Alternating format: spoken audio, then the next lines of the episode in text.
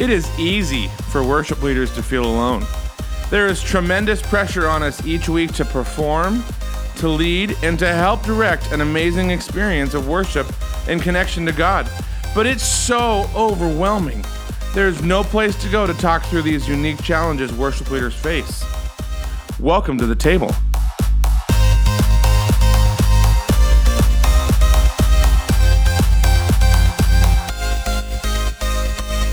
Hey, everybody. Welcome to the next episode of The Table. Uh, this is our monthly mentor chat. This is one of my favorite episodes. We just get together with a bunch of worship leaders and chat about life and ministry. Um, if you're joining us, uh, this is uh, we do this at the end of each month, and um, just to kind of talk about our month's topic. And this month we're talking about we're talking about worship. We're talking about what it means.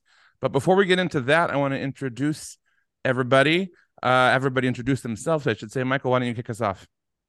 Hey, everybody. My name is Michael Bahn. I am based in the Pacific Northwest region of the U.S., a state called Oregon. I've been up here now a couple decades, uh, based at a, a, network of churches called River Valley Church. Uh, I love getting to lead here and be a part of the worship ministry and coach others. Also, love being uh, a part of gatherings like this where we get to just fellowship with one another and uh, do all we can to encourage worship leaders to succeed and to be encouraged. So, let's have a a go of it today. Right on. Yeah. Love it. How about you, Grant?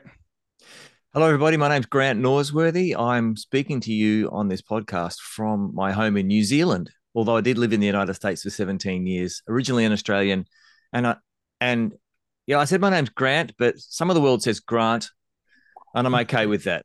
Just let it be natural for you. I I head up a thing called More Than Music Mentor, which is providing online and on-site training for the heart and the art of worshiping musicians. What was what is the it's the heart and the art? Is that that's it? Just let it be natural for you, Jason. Just let it it's my like natural. That. Let it yeah. be natural. I love it. Somewhat you say tomato, I say tomato. No one says potato. No, no one. Everyone says potato. No one says potato. Potato. potato no. No one says potato. I don't know. Anyway. How about you? How about you, Jason? My name is Jason Harris. I am located in Rochester, New York, so the Northeast. Um, I'm hmm. a pastor of worship and the production team up in here, and been here uh, for well over a decade. And uh, my heart is for raising up young leaders. Also, um, the associate director of the Worship Leader Institute, uh, which is all about the same uh, raising up and equipping worship leaders around the nation and beyond. So good. And Mr. Joe Horness. Yep, Joe Horness. I was the worship director at Willow Creek Community Church for too many decades and mm-hmm. uh, loved being a part of that incredible team.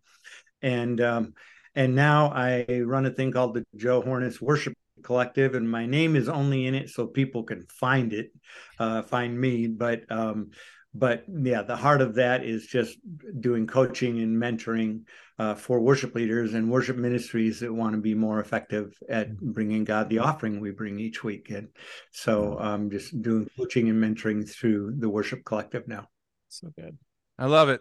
I love it. You guys, uh, I love these conversations, and I love what each each of us brings into this into this uh, into this conversation. Today, we're talking about a worship, and I know it's like we've been talking it's called the table we talk about worship leaders but today we're actually talking about what is worship. And mm. um, i want to start off with uh, just a simple question maybe a big question but uh, what is your definition of the word worship?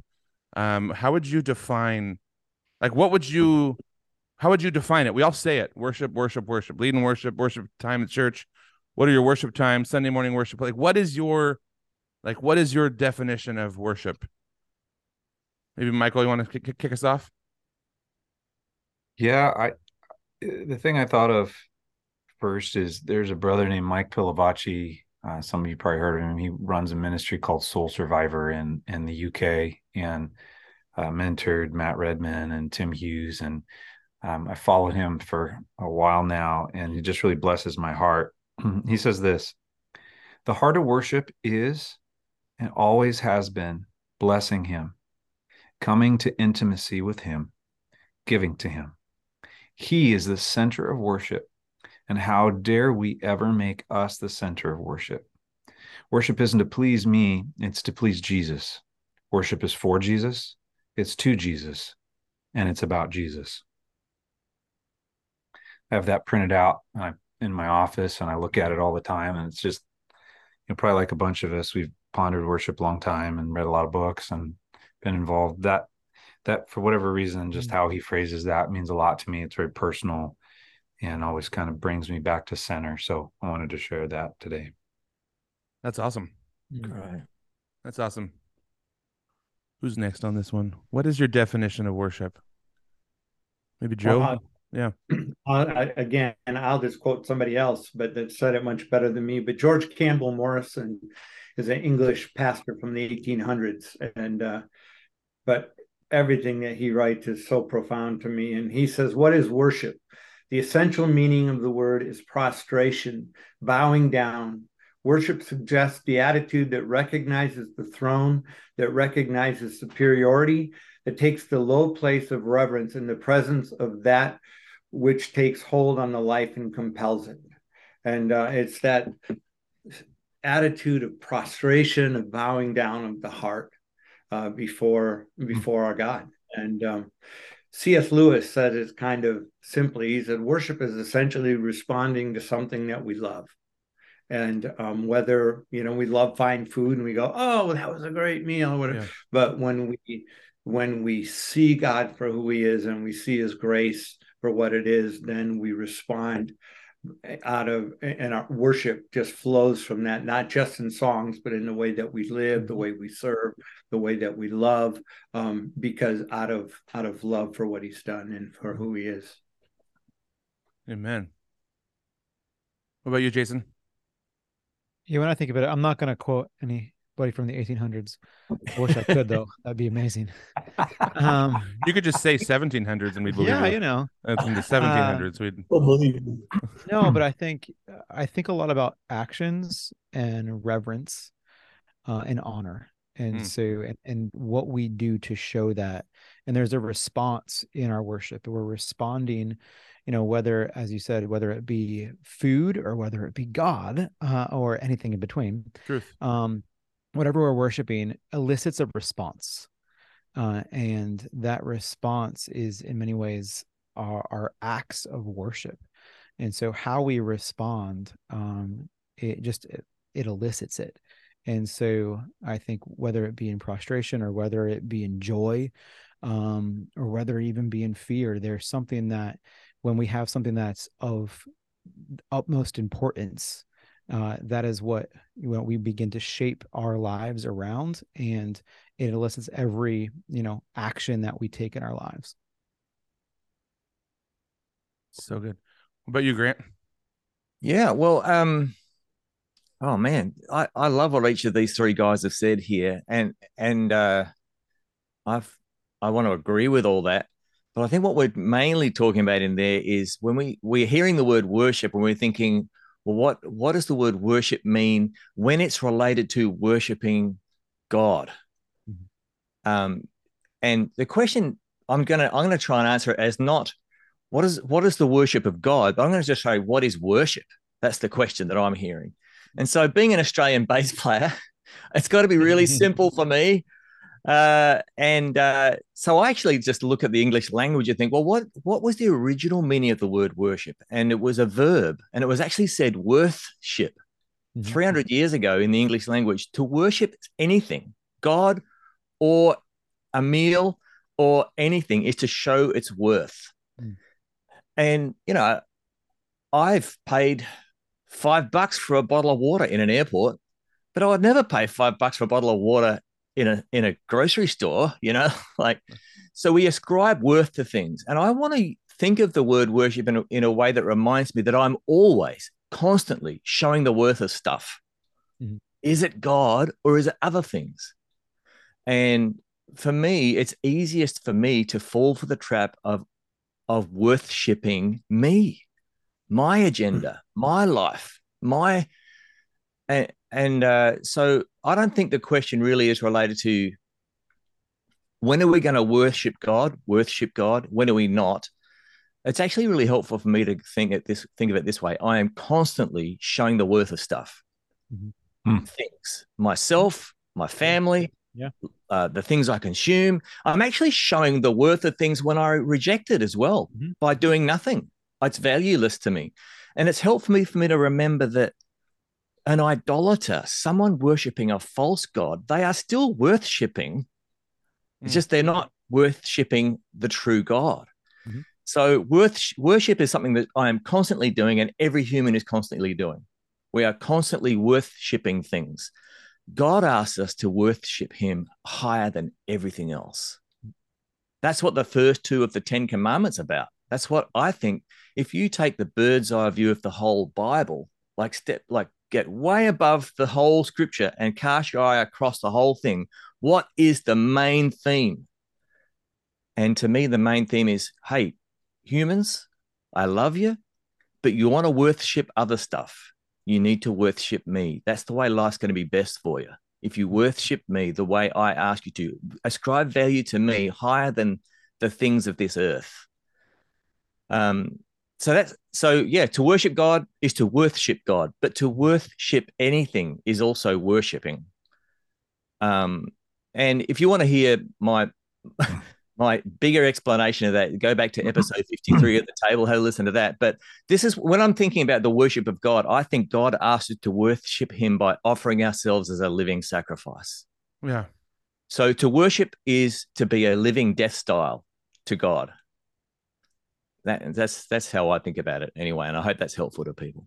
I love it. No, I love it. And I think, I mean, our uh, heart, all of us share the same heart here.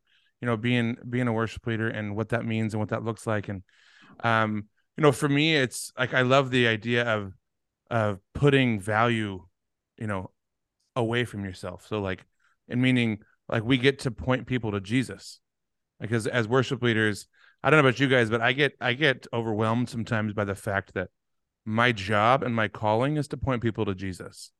And that like it's it gets a little I start thinking about it and I have to stop thinking about it because um it can become for me it can become a little daunting to think like God's going, "Hey, I you know, I want you to be somebody who gets up and points people towards me." And um so for that question, um would love to know why you got, why each of you actually became a worship leader. Why why was go back to the beginning and go what what uh, what got you on the path towards uh, towards where you are now. Um, I'll start while you guys are thinking about it. Um, I I was a guy who just played guitar in youth group, and um, my youth pastor was like, "Hey, we need someone to do the, the music for for our youth night," and so I jumped on and I started I started following that path. But I was always co-leading, working with somebody. Um, I had a mentor friend of mine who came alongside of me. He was a teacher at, at one of my teachers, uh, also a worship leader and uh, worship pastor here in town. And he came alongside of me, and uh, we always worked together. And one and one day, the idea of being on stage by myself and leading was terrifying. Um, and one day he called me and said, uh, "Hey, I'm sick this morning for chapel, and I need you to do, I need you to do it by yourself." Um, and I started, I was like panicking, so I went up and I led. Um, and then uh, he walked in the back of the room actually at partway through chapel. He wasn't actually sick.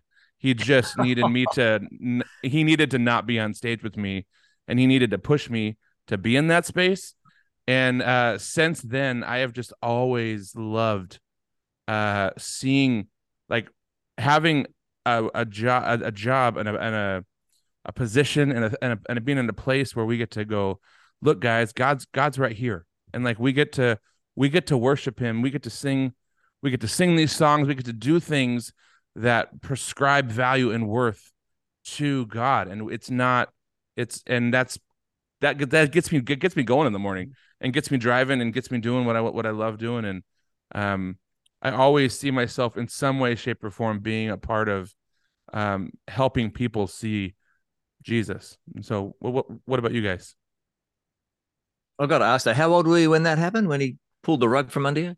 Probably 13, probably 13 Whoa. or 14. Great. Yeah, I was probably 13 or 14. Um, um, yeah, yeah, I'd say, I'd say 14 because it was I mean, where I was at in year, yeah, 14 years old. And uh, I'll never forget that moment where I was like, he walked in the room as I'm playing, and I was like, what? And then afterwards, he was like, ah, gotcha. You know, it was like I didn't. Uh, you didn't need me to be up there. You needed to be up there by yourself to kind of like have the legs to stand on and be not you know not be leaning on somebody else and and so yeah Generally, I'd say not to do that.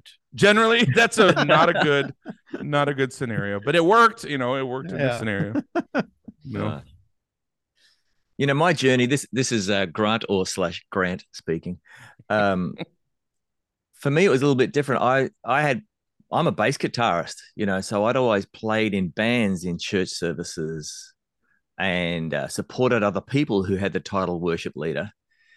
Um, and then that journey brought me to America, and I was playing bass in a band called Sonic Flood that was known as being a worship band, leading worship, and and uh, our lead singer Rick Heil at the time was really good at helping people uh yeah just be drawn closer to, to God and see the value of God through what we were doing from the platform. So I was sort of observing that as a bass guitarist.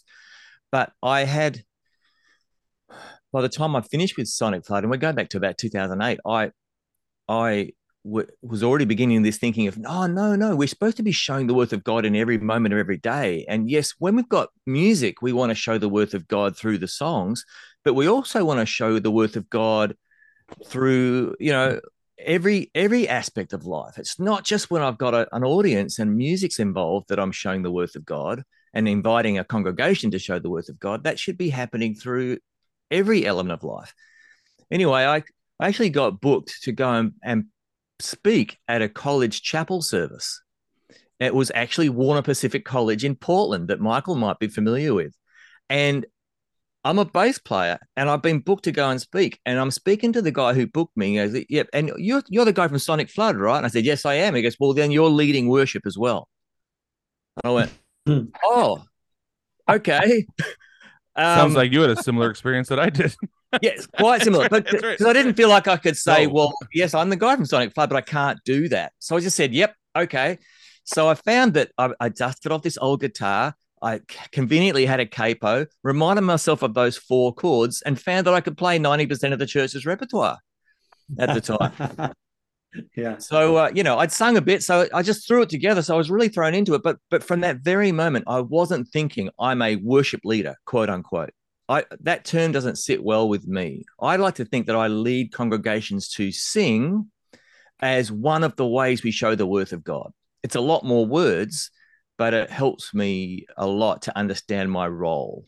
And I don't because I think Yeah. it really messes me up if I get a guitar and a microphone and a, and a crowd, and now I've got to switch on this worship leader role. That doesn't help me personally. I want to see it woven into the fabric of a life surrendered in worship, and uh, and that's that's helpful. But yeah, I've just gone from there. It turns out now I've got three capos, and I know a few more. I know five chords now. i have to ask that morning did you do i can sing your love forever We did do. I, or I'm in pretty or sure in we the secret did, in the and secret probably open the eyes of my heart. And open the eyes of my heart. That's- i was Probably. planning your set sorry i just had to check i had to I had to check. Uh, that's amazing. I love this. Um, what about you, Michael, Jason, Joe? I'll say this. I, you know, I, it's funny, Grant, as we've gotten to know each other on this podcast just over the last couple years and stuff.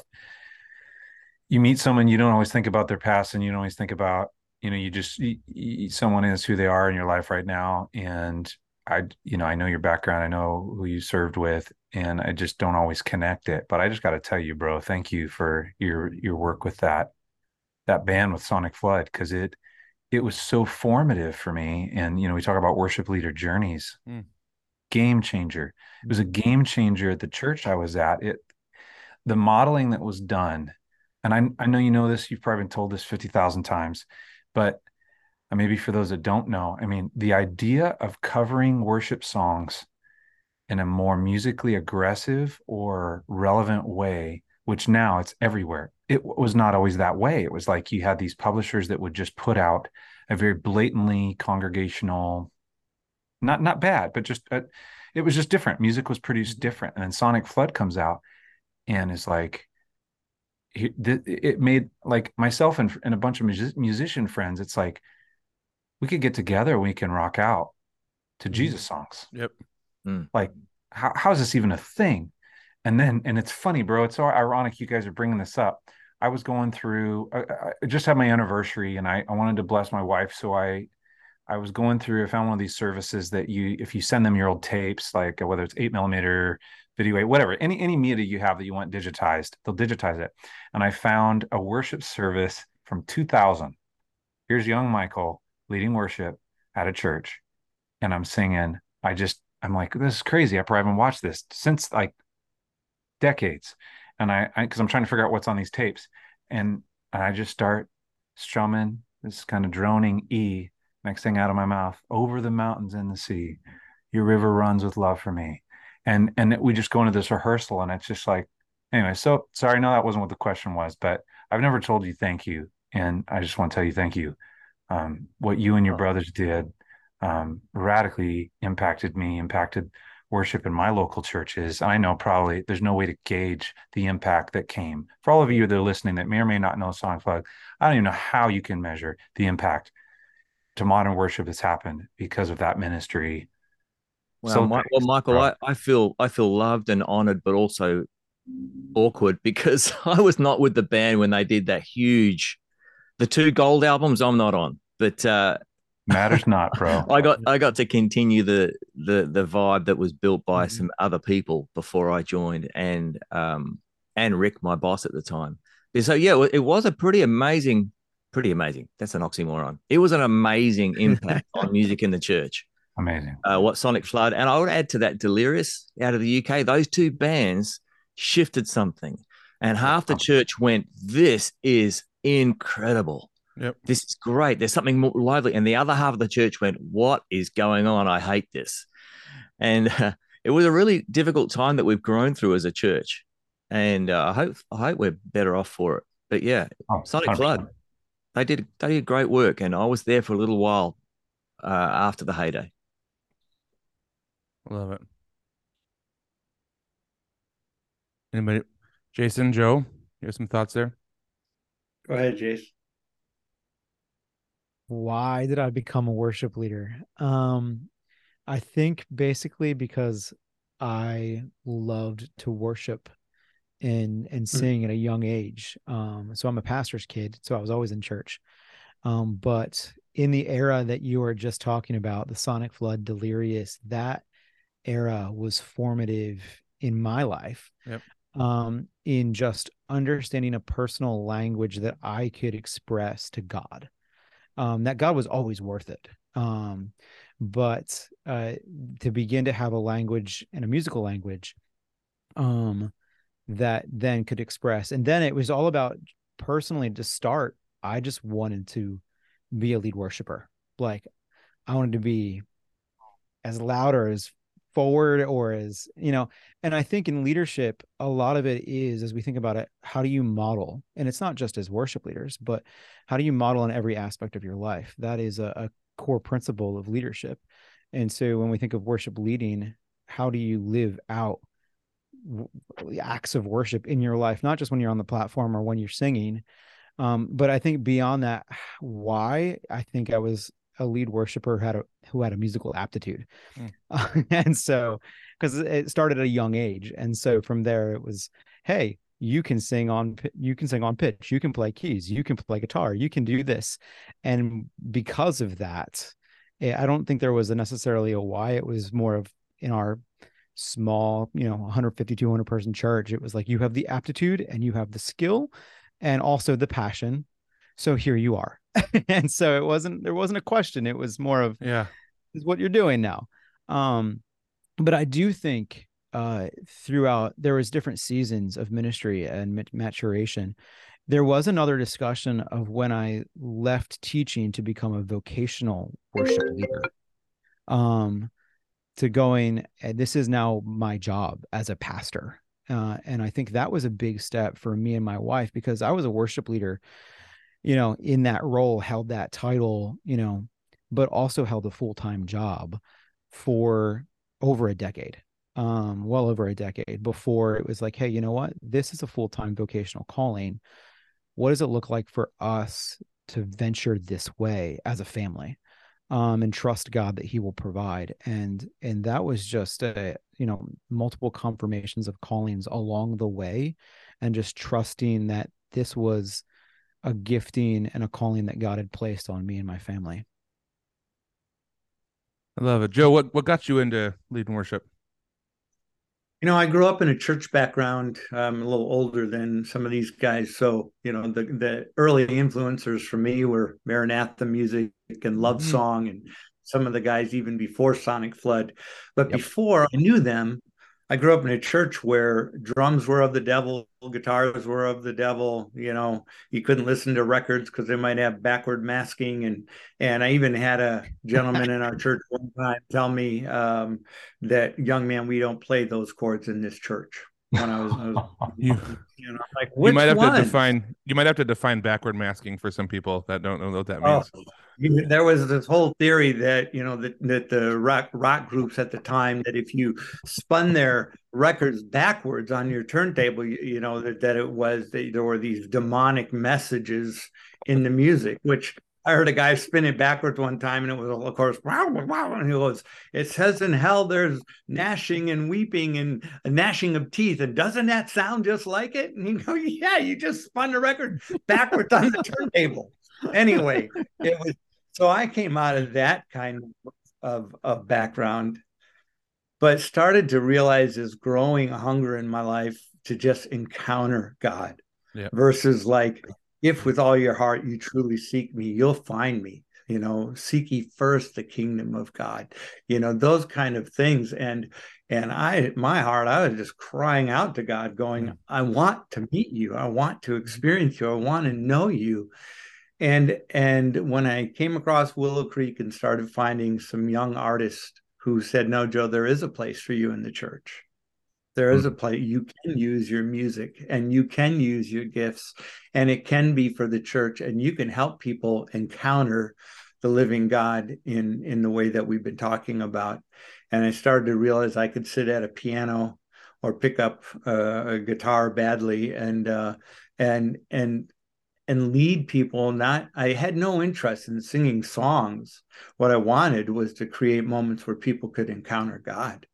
And and that all came as we've all talked about many times worship isn't just singing it. You realize well those moments come because you walk with jesus just day after day. And you try to live in it with a heart of submission to him. And then out of that submission you invite people to join you where where you are or where you've been. And um, I actually then had uh, some of you will remember the early uh, janitor who became a singing sensation, Morris Chapman. And uh, Morris was at Willow Creek. And he came up to me and he said, um, I have a word from God for you. And I was like, what, what is that?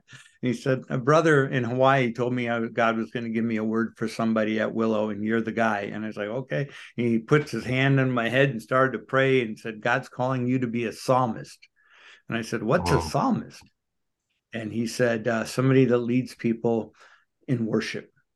And uh, so, you know, so God was gracious mm-hmm. enough to take me out of this really messed up background and say, No, you are an artist. I made you an artist. I called you to create moments where people can encounter me, and I'm calling you to lead to do that through worship.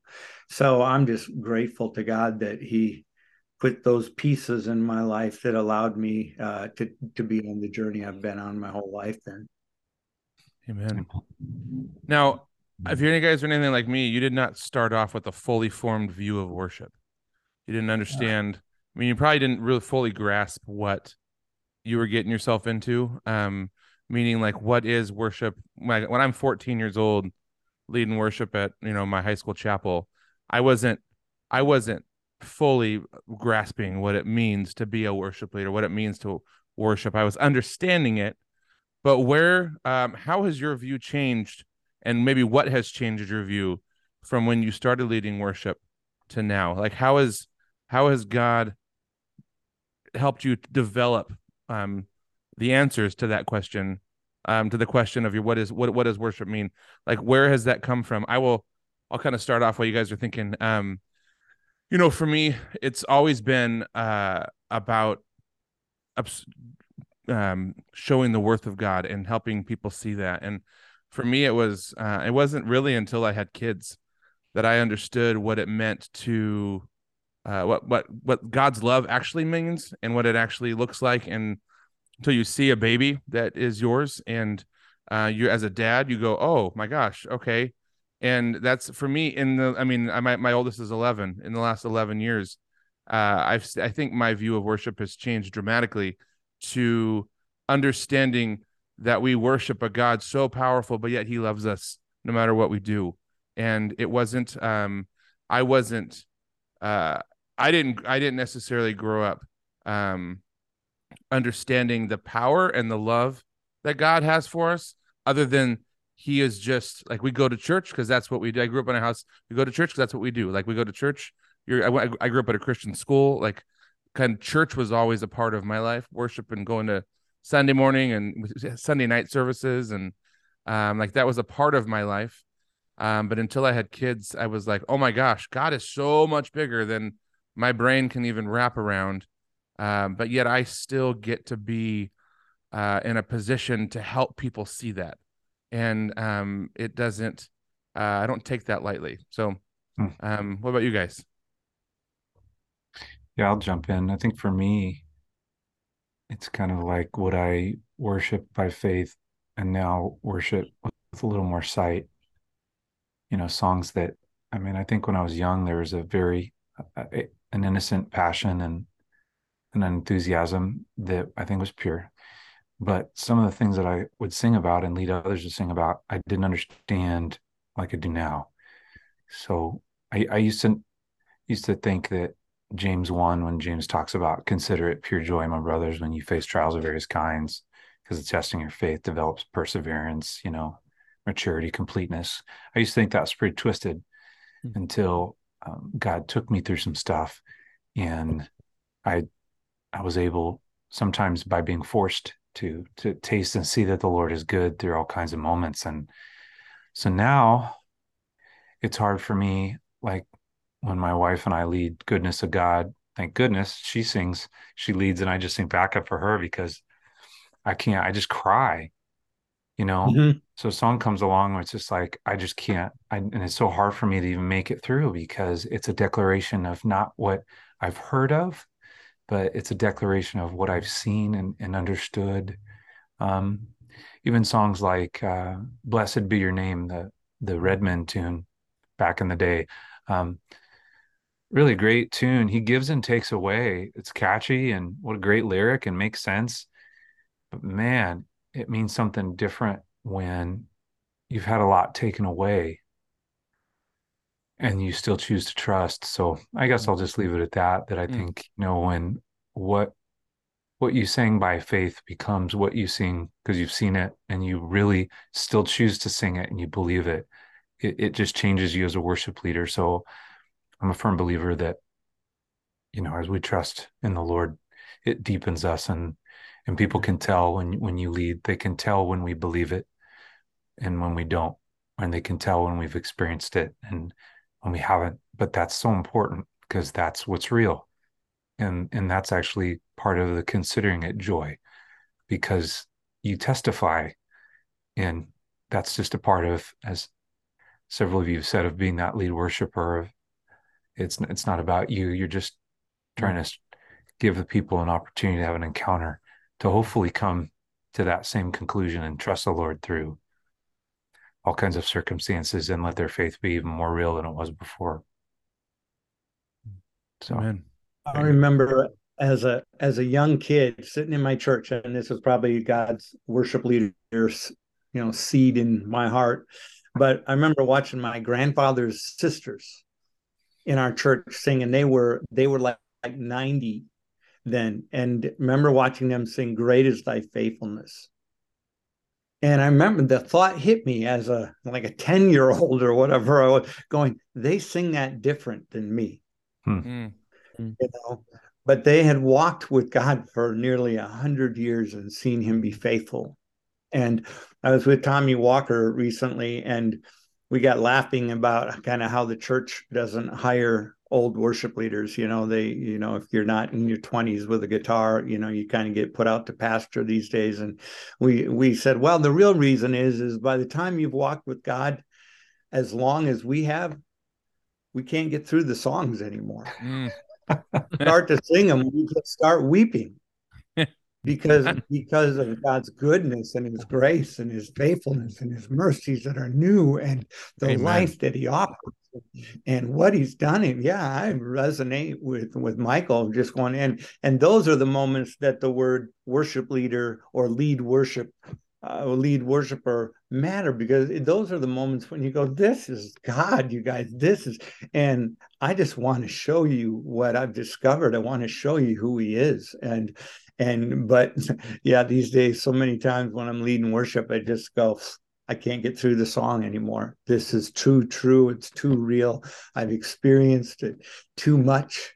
And I think, you know, that was my early learning for me was realizing I wasn't enough of a pure musician to love just leading people in songs.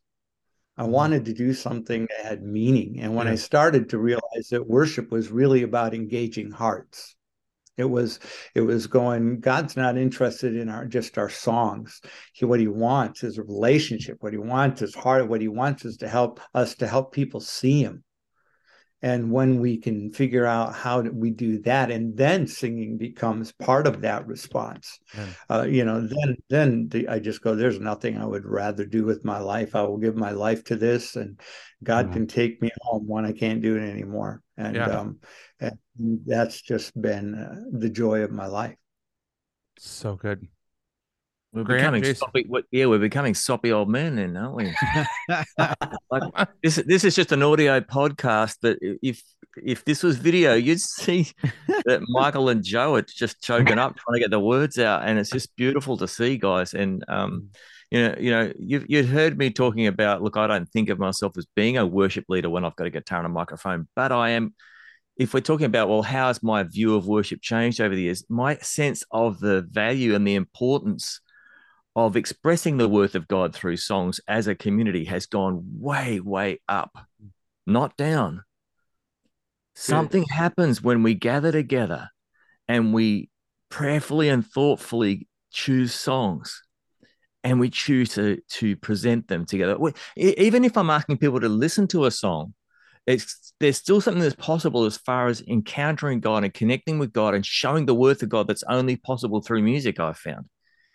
Um, and for me, you know, the, the song that chokes me always is uh, "It Is Well with My Soul." Yeah, verse three.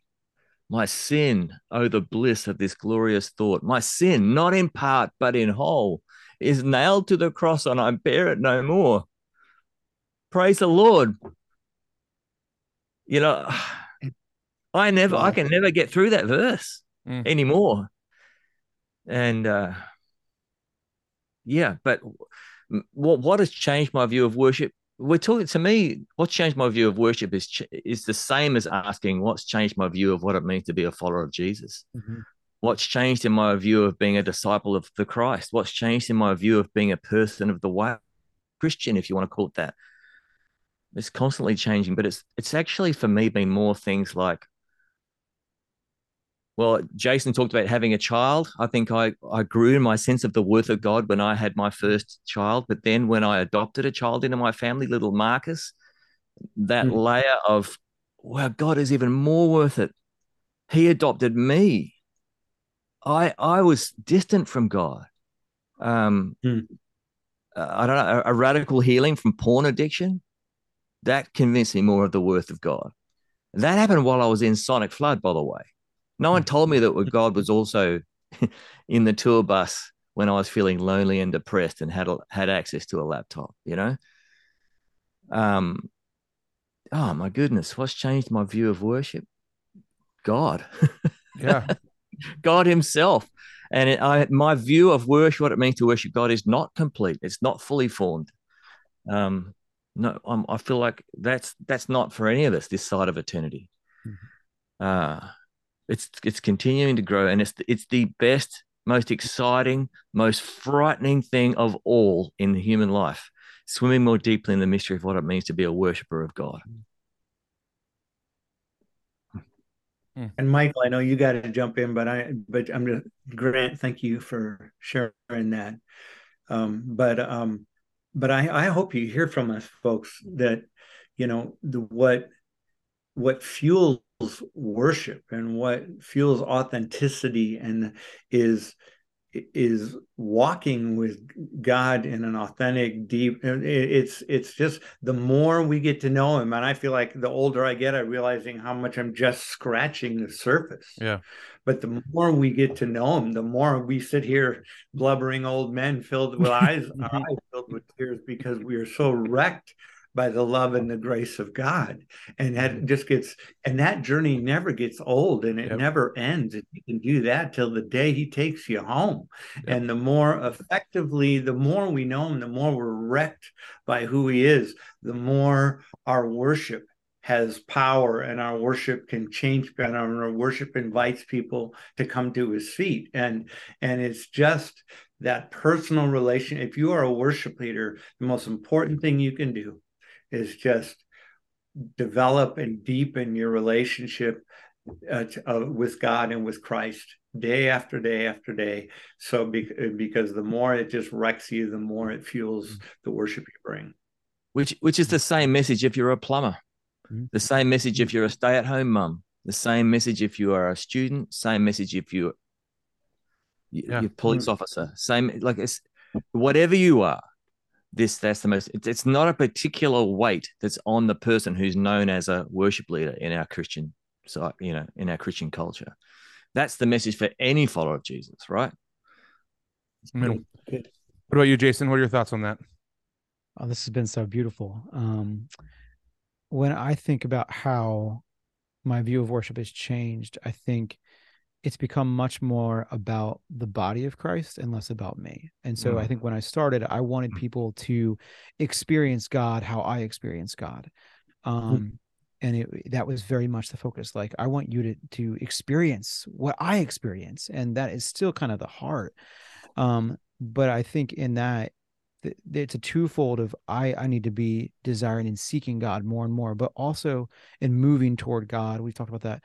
But as a worship leader, at a church, uh, I've found beauty in moving more and more to my people, to the people that I'm leading, um, or tasked to lead in worship. And I, have found that as I move intentionally toward them, um, I'm much better able to show them and reveal to them and lead them before the throne of God.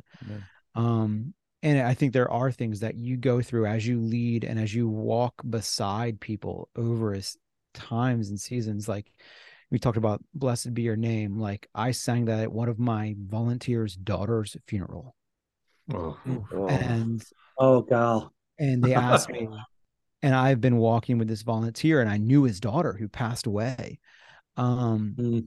and singing that and i think of that moment and it was like i am singing this for them yeah. Um, mm-hmm. and I'm singing this for this congregation that has experienced this loss. And that's a beautiful, it's a hard thing, but it's a beautiful thing to say, hey, we have these songs, we have these lyrics to be able to express something. And even when we can't sing them, we can recognize the truth of the gospel and what they represent. And that's a beautiful thing because they had that song. Um, that we have sung many, many times, but all of a sudden the meaning changed. Um, and we felt it more. And I think that's what you experience as you move toward God, but also toward your people that you lead. Good. So good. So good. As we, as we wrap up today, um, I always, uh, first of all, you guys are awesome. This is amazing. I'm over here processing everything and, um, yeah, you guys are amazing. As we wrap up the the conversation, um, I always like to end with a food question. I just do. It's a thing. it's never going to change. And uh, quite a jolt. Quite yeah, a jolt. it is quite a jolt. It's a jolt. It's a jolt over. Um, but hey, as we re- ring in the new year, um, first off, are you guys? Do you guys stay up till midnight? And second off, uh, did you? What was your first meal of the new year? So I am not a midnighter. I didn't because it was uh I, we, we we we did an East Coast New Year's. It was like nine o'clock, mm-hmm. and then uh, we went for us in California, and then went to bed. And my first meal of the New Year was chocolate chip pancakes because that was uh, a good way to start. I thought it was a good way to start off the new year. But what about you, Michael? So this it was such a different New Year's Day, uh, hitting on Sunday. Mm. So my traditions were, I mean, loved going to church. It was a great morning, but tradition was broken because normally, you know, we have our little things that we do as a family on New Year's Day, watch the Rose Rose Bowl parade and all that stuff. And but uh, one thing I did do is I made cinnamon rolls. I do that every New Year's Day for the family. So this time I made cinnamon rolls. Well, while everyone's asleep, left them on the stove, ate one, went to church. Kids ate them later. That's we, had, amazing. we had rehearsals, so That's amazing. I was out. What about you, Grant? You got to New Year's Day before all of us did, but how was your? What, what did you? What did you do? Yeah, New Zealand being uh, where it is on the in the globe and on the edge of the international date line, I think I was uh, celebrating First. celebrating the first of January before you guys, and uh, I did make it to midnight. I sang a very bad version of "Auld Lang Syne," which is a bit of go. a tradition of my mother-in-law, and uh, I don't know the words. Do you? I got the I got the melody, But I got the I melody. got a melody. I had to pull out my phone for that one.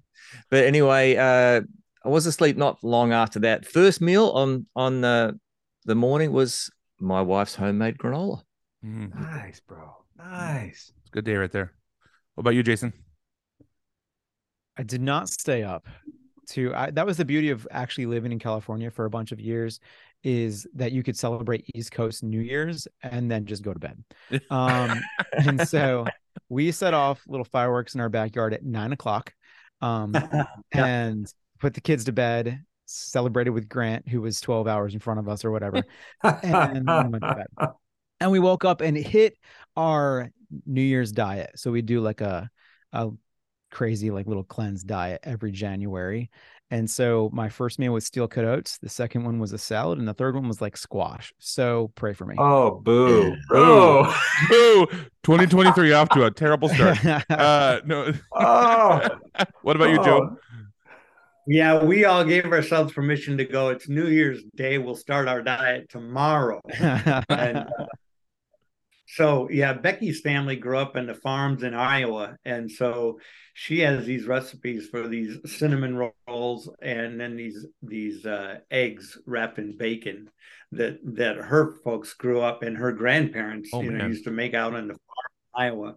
So that's still our holiday meal. And you know, the we get up early and make curly biscuits and egg wraps and and I need to uh, know more about eggs wrapped in bacon. What does that mean? What is it like a hard boiled egg wrapped in bacon? What is No, it's how are we uh, wrapping eggs you- in bacon? Take like a muffin tin and put bacon in the bottom of it and wrap the edges of it with bacon. Then you crack an egg and put it in there, and then you like bake it.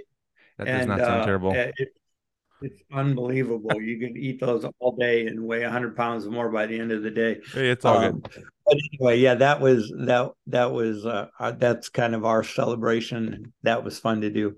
That's amazing. And then we started our diet on January two, That's right. January which 2. I highly recommend. hey, you, you guys are awesome. Hey, thanks for hanging out today. And uh, again, thanks for jumping into the first mentor chat of season two. Um, and we will see everybody. Uh, we'll see you guys all next week.